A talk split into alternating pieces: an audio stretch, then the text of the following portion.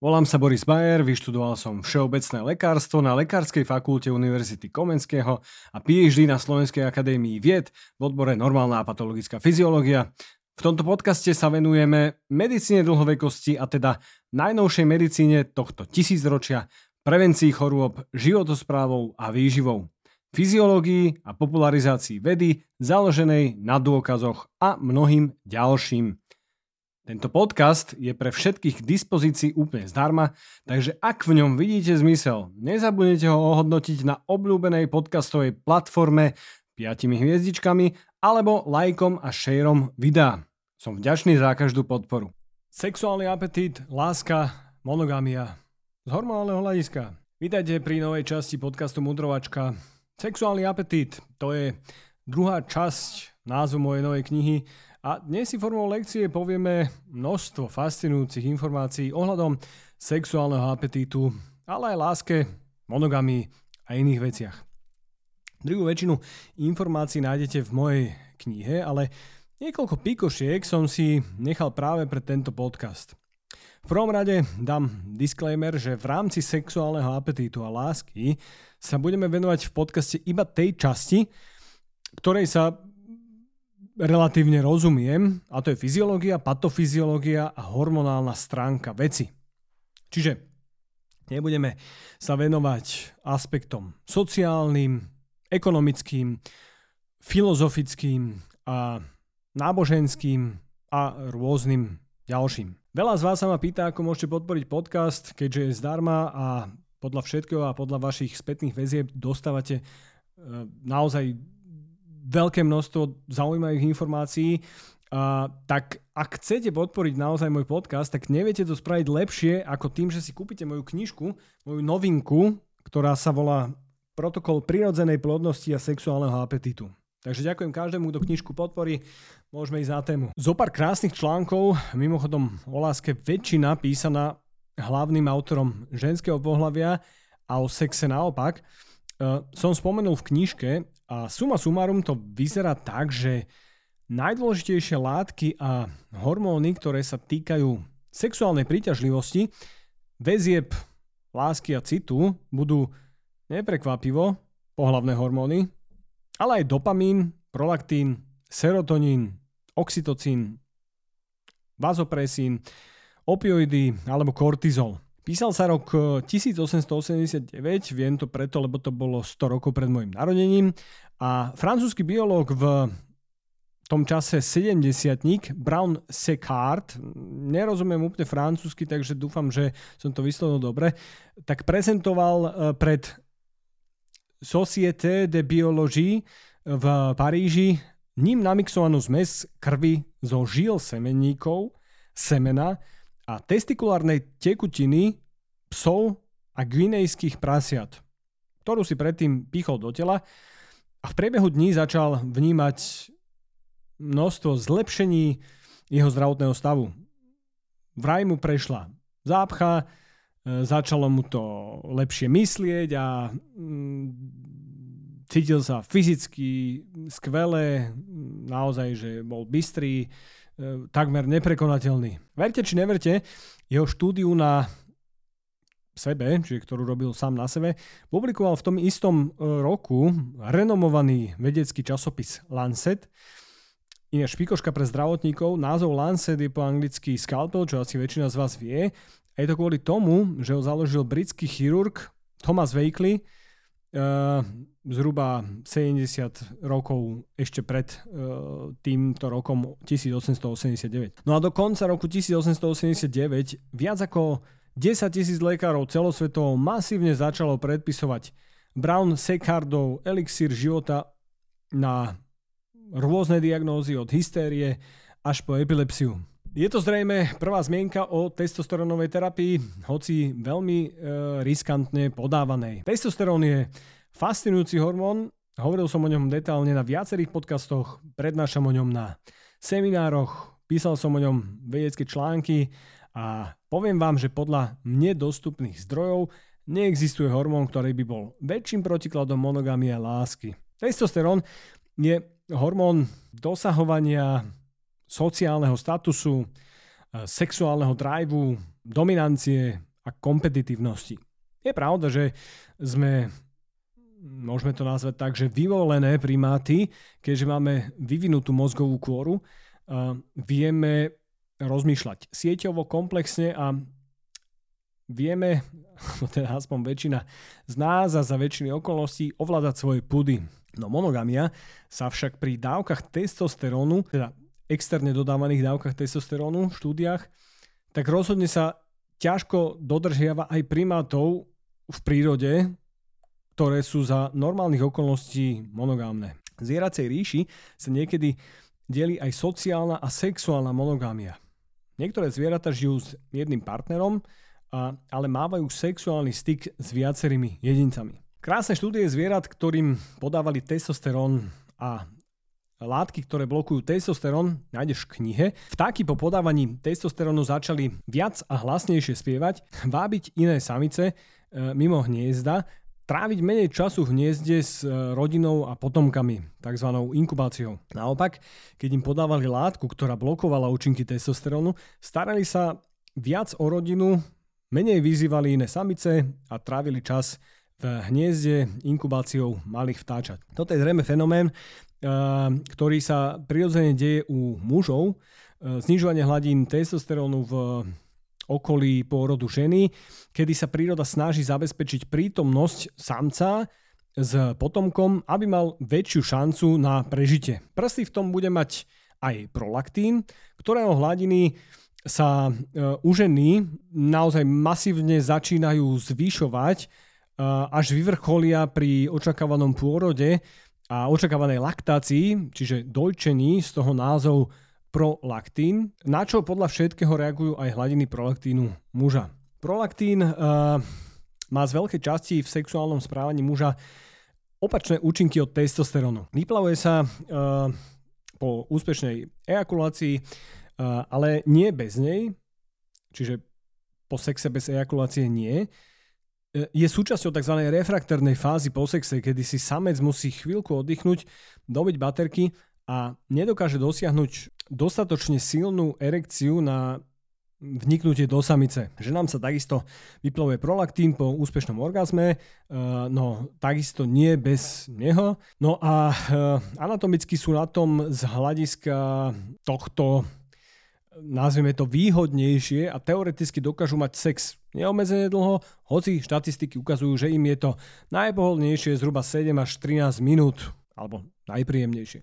Kortizol je podľa všetkého hormón monogámie, na rozdiel od testosterónu a vyplavuje sa mohutne vo zvieracích štúdiách, keď žiarlia zvieratá v momente, keď sa pozerajú na svojho partnera v prítomnosti s iným samcom alebo samicou.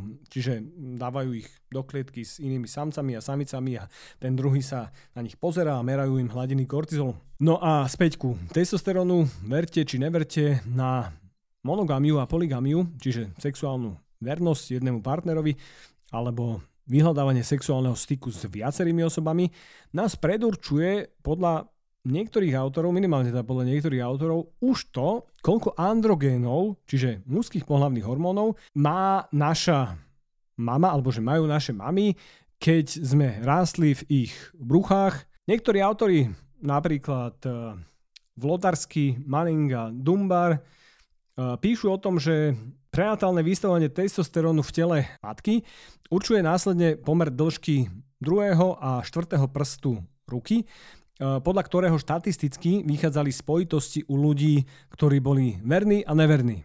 Hej, čiže merali sa, že druhý prst, neviem, či to vidíte, ja sa pozriem túto na, na telefón, druhý prst a štvrtý prst. 2D 4D pomer koreluje podľa autorov, ja to musím prečítať opäť, lebo je to taký zaujímavý, e, nie názov, ale zaujímavé meno, Jevanandama a Muthua, negatívne s hladinami testosterónu, čiže čím vyšší tento pomer druhého a štvrtého prstu z hľadiska dĺžky bol, tým nižšie hladiny testosterónu sa pozorujú a opačne to je s hladinami estrogénov.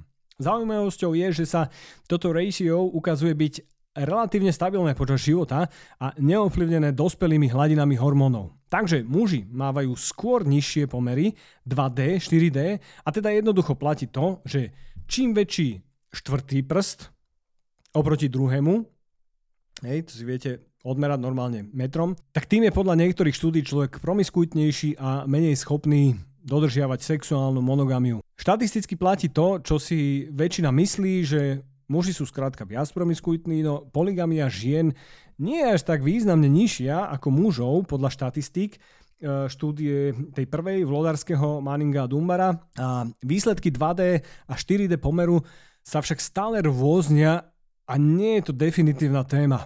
Čo sa však nerôzni je to, že naozaj čím vyššie hladiny testosterónu, tým viac sa pozoruje sexuálne správanie vyhľadávania väčšieho množstva partnerov. Verte či neverte, ľudské samice sú jediné cicavce, ktorých sexuálny apetít ovplyvňuje aj estradiol. Hlavný estrogen, hej, čiže estradiol je hlavný estrogen, uh, a, uh, ale aj testosterón, hlavný mužský pohlavný hormón. V kontraste s tým u všetkých ďalších cicavcov sa ukazuje ako jediný modulátor sexuálnej žiadostivosti a motivácie iba estradiol. Samice po vybratí vaječníkov nevyhľadávajú sexuálne príležitosti a v štúdiách po podávaní estrogenov, keď im začnú znova podávať teda estrogeny, tak e, začnú sex opäť vyhľadávať, no nie po podávaní testosterónu. Také isté správanie e, majú e, aj opice, hoci napríklad druh Macacus rhesus uh, má podobne 28-dňový cyklus menštruačný ako žena a, a sexuálne vyhľadávanie partnera je ovplyvnené hladinami estradiolu počas tohto cyklu, no nie fluktuáciami testosterónu, tak ako to býva u ženy. Napadla by vás možno v tomto momente otázka, tak keď ženy so syndromom policistických vaječníkov mávajú vyššie hladiny testosterónu, mali by mať aj vyššie libido? No štatistiky hovoria skôr o, o opaku. Je to podľa všetkého v podcaste už spomínané vyvučenie z hladín uh, alebo z rovnováhy hladín estradiolu a testosterónu, ktoré už jen, keď je namiešané správne, ale nielen u žien aj u mužov, uh, tak sa zrkadlí uh, nielen na plodnosti, ale aj na sexuálnom apetíte. Tak ako som hovoril už pred chvíľou, prolaktín môže vážne naštrbiť sexuálny apetít, čo napokon vydávame pri stave, ktorý sa volá hyperprolaktinémia, čiže zvýšené hladiny prolaktínu, hyperprolaktinémia, émia je, keď je niečo v krvi. Tá, tento stav vzniká z viacerých dôvodov, často neidentifikovateľných a niekedy napríklad z nádorov hypofízy e, prolaktinomu. Negatívne ovplyvnenie sexuálneho apetítu sa deje aj u mužov, aj u žien. Ak hovoríme o opačných vlastnostiach pri sexuálnom apetíte medzi prolaktínom a testosterónom, rozhodne to platí aj pri prolaktíne a dopamíne. Ide o dva hormóny, respektíve pseudohormóny v prípade dopamínu. Tie majú protichodné účinky a dopamín tým pádom logicky bude mať množstvo podobných účinkov pri vyhľadávaní sexu s testosterónom. Vysoké dávky vyplávaného dopamínu sú späté s neustálým vyhľadávaním sexuálneho styku s novým partnerom, pretože ide o niečo neokúkané. Podľa všetkého hladiny dopamínu po mesiacoch až rokoch, ale u niekoho to môže byť naozaj po zopár sexuálnych stykoch, začínajú klesať a e, sexuálne ten istý partner nie je taký zaujímavý. Práve vtedy musí byť vzťah založený na silnejších hodnotách tých dvoch ľudí, ako je iba prostý sex, aby vydržal. Tu sa dostávame do neuroendokrinej teórie lásky. Naskytuje sa tu hneď na začiatok otázka. Je láska a sexuálna príťažlivosť to isté? Množstvo ľudí si ich totižto môže zamienať a spájať. Krásna veta z jednej štúdie, ktorú som citoval a aj v knihe, dáva tejto teórii významnú trhlinu. V spoločnosti sa totiž veľmi často stretávame so samovraždami pri odmietnutí a sklamaniach v láske, no prakticky nikdy pri odmietnutí a sklamaniach v sexe. V kapitole 3 je načatá krásna téma z neuroendokrinného hľadiska, čo je to vlastne láska hormonálne. A je tam samozrejme aj to, že uh, či, či vieme vôbec niečo také dokázať vôbec zhodnotiť. No a ďalej ešte preberám v tej kapitole, že, že existujú pravdepodobne aj nejaké rôzne druhy lásky z endokrinného hľadiska a tých teórií je viacero a podľa všetkého bude v každom vzťahu namiešaná rôzne e, z hľadiska týchto hormonálnych profilov a podľa toho bude aj vzťah a jeho sila adekvátne vyzerať. Časť ohľadom rôznych typov lásky je takisto taká, že aha, že veď to je jasné, ale napadne sa to až tedy, keď sa to vysloví. Hej, že uh, predstav si jednoduché porovnanie. Uh, že ľúbime svojich partnerov. OK. Ľúbime aj svoje deti. Je to láska, je to láska. Lenže ku svojim deťom nie je fyziologické cítiť sexuálny put.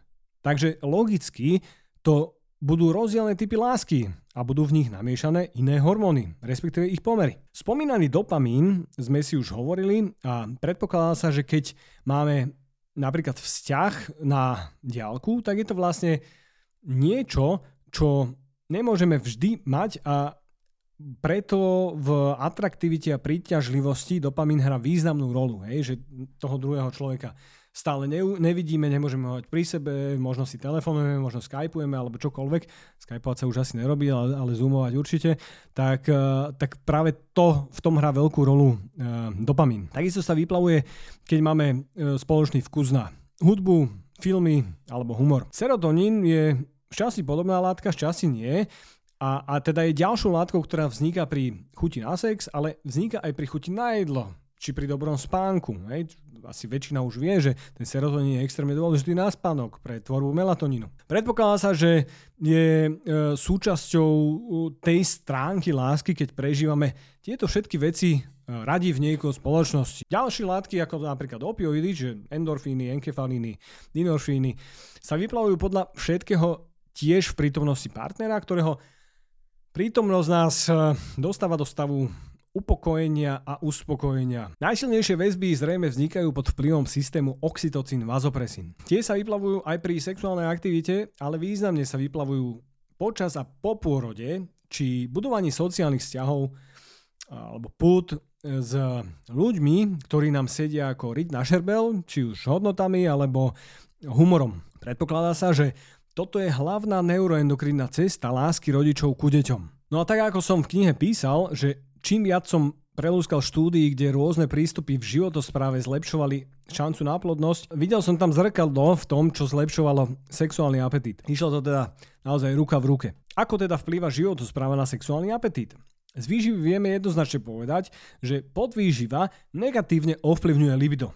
A je to logické. Jedna z prvých vecí, čo prestane fungovať pri podvýžive ženy, je pohlavný systém. Skrátka, pohlavný systém ženy Najmä ženy spaluje veľké množstvo kalórií denne. Menštruačný cyklus uh, prestane byť uh, pravidelný, zo um, začiatku sa to často týka hlavne druhej časti cyklu, čiže luteálnej fázy. Neskôr neprichádza ani ku menštruácii, ani ku ovulácii a menštruačný cyklus výpadne úplne. Podvýživa však ovplyvňuje negatívne libido aj u mužov. V knihe sa stretnete so štúdiami, Eh, ktoré sú tam zázdrojované, kedy sa popisuje pri nedostatočnej výžive muža pokles testosterónu, niekedy aj násobne. To je následne úzko späté so sexuálnym apetítom. Testosterón je významne spätý so sexuálnym apetítom. Nielen muža aj ženy. Veľmi častým pri uh, neadekvátnej výžive a pri príliš vysokých dávkach alebo intenzitách tréningu u športovcov je tzv. RED S alebo uh, RED syndrom, čiže syndrom relatívneho energetického deficitu. Ide o triádu poruch príjmu potravy, respektíve nízkej dostupnosti energie pre telo, zníženej denzity kostí, čiže mm, odvápnenie kostí a menštruačná, respektíve sexuálna dysfunkcia. Dlhodobo sa uh, ku tomu však pridáva podľa štúdie uh, Log, Loguea, Loga a kolegov z roku 2020 dysfunkcia tráviaceho traktu aj srdcovo aparátu. Obezita je takisto spájaná so zníženým libidom. Je to z viacerých dôvodov, medzi ktoré patria aj psychické dôvody, samozrejme. No dôležitý je napríklad fakt, že sa zvyšuje množstvo bielkovín, ktoré viažu testosterón, najmä teda SHBG, sex hormone binding globulin, a, a tým pádom znemožňujú testosterónu pracovať v tele. Fyzická aktivita a libido. A štúdia jedného z guru športovej endokrinológie, profesora Heckneyho, ktorého knížku som čítal už asi 10 krát, ale nič si z nej nepamätám, a jeho kolegov samozrejme z roku 2017, eh, kde Vytrvalostná športová aktivita a sexuálne libido muža. čiže hodnotili tieto aspekty a, a najdôležitejšie aspekty ovplyvňujúce libido boli intenzita tréningu a dĺžka tréningu. V závere štúdie je doslova, že e, chronické, čiže dlhodobé, e, intenzívne a dlhé tréningy sú významne spájané so zníženým libidom muža. V ďalšej štúdii na hobby maratóncoch takisto Heknyho a kolegov, ktorá bola publikovaná e, minulý rok, vyšlo, že najdôležitejšie faktory ovplyvňujúce libido maratóncov boli Číslo 1. Chronická únava z vysokého objemu tréningov. Číslo 2. Red S syndrom, ktorý sme si spomínali. Číslo 3. Hormonálne maladaptácie na tréning, napríklad zníženie hladín testosterónu. Dávajte si preto pozor na príliš veľa tréningu, tak ako vo všetkom platí. Viac nie je vždy viac a tak akurát je tak akurát. Raz som to povedal, bol to taký malý brept, ale veľa z vás mi to potom písalo do správy na sociálnych sieťach, takže som to začal používať. Ďalší aspekt životosprávy spánok alebo spánková deprivácia je podľa štúdie uh, Kalmbacha z roku 2015. Nechápem, prečo tí veci musia mať vždy také e, ťažké názvy v Slovenčine na čítanie, ale možno aj my máme pre nich také ťažké názvy. Tak e, teda spánková deprivácia bola v tejto štúdii spájaná so znížením vyhľadávania sexuálnej aktivity. A je to asi prirodzené. E, v, e, väčšina asi zažila noc, kedy sa e, poriadne nevyspala a e, zrejme každý vyhľadával najbližšiu postiel a nie za účelom sexuálneho styku, ale pravdepodobne spánku. No a napokon v jednej štúdii bola každá hodina spánku navyše spájana s o 14% e, vyšším vyhľadávaním sexu. Chronický stres, keďže zvyšuje chronicky hladiny kortizolu, hormónu, ktorý bojuje kompetíciou o jednotku cholesterolu s testosterónom, ale aj estrogénmi, e, Nebude prekvapením, že znižuje libido takisto, ale najmä z hľadiska nejakého stredne až dlhšieho časového intervalu na časovej osi. A teda podľa štúdie uh, Mola, Mola Joliovej a kolektívu z roku 2020 to tak je. Ďalšie rizikové faktory sú fajčenie a alkohol, najmä teda chronický abuzus týchto substancií. No a z výživových doplnkov slubuje všeličo, každá jedna firma z hľadiska lepšieho sexuálneho apetitu. Väčšina však klejmuje nepriamo, rôzne štúdie, nie nejakým priamým ovplyvnením libida.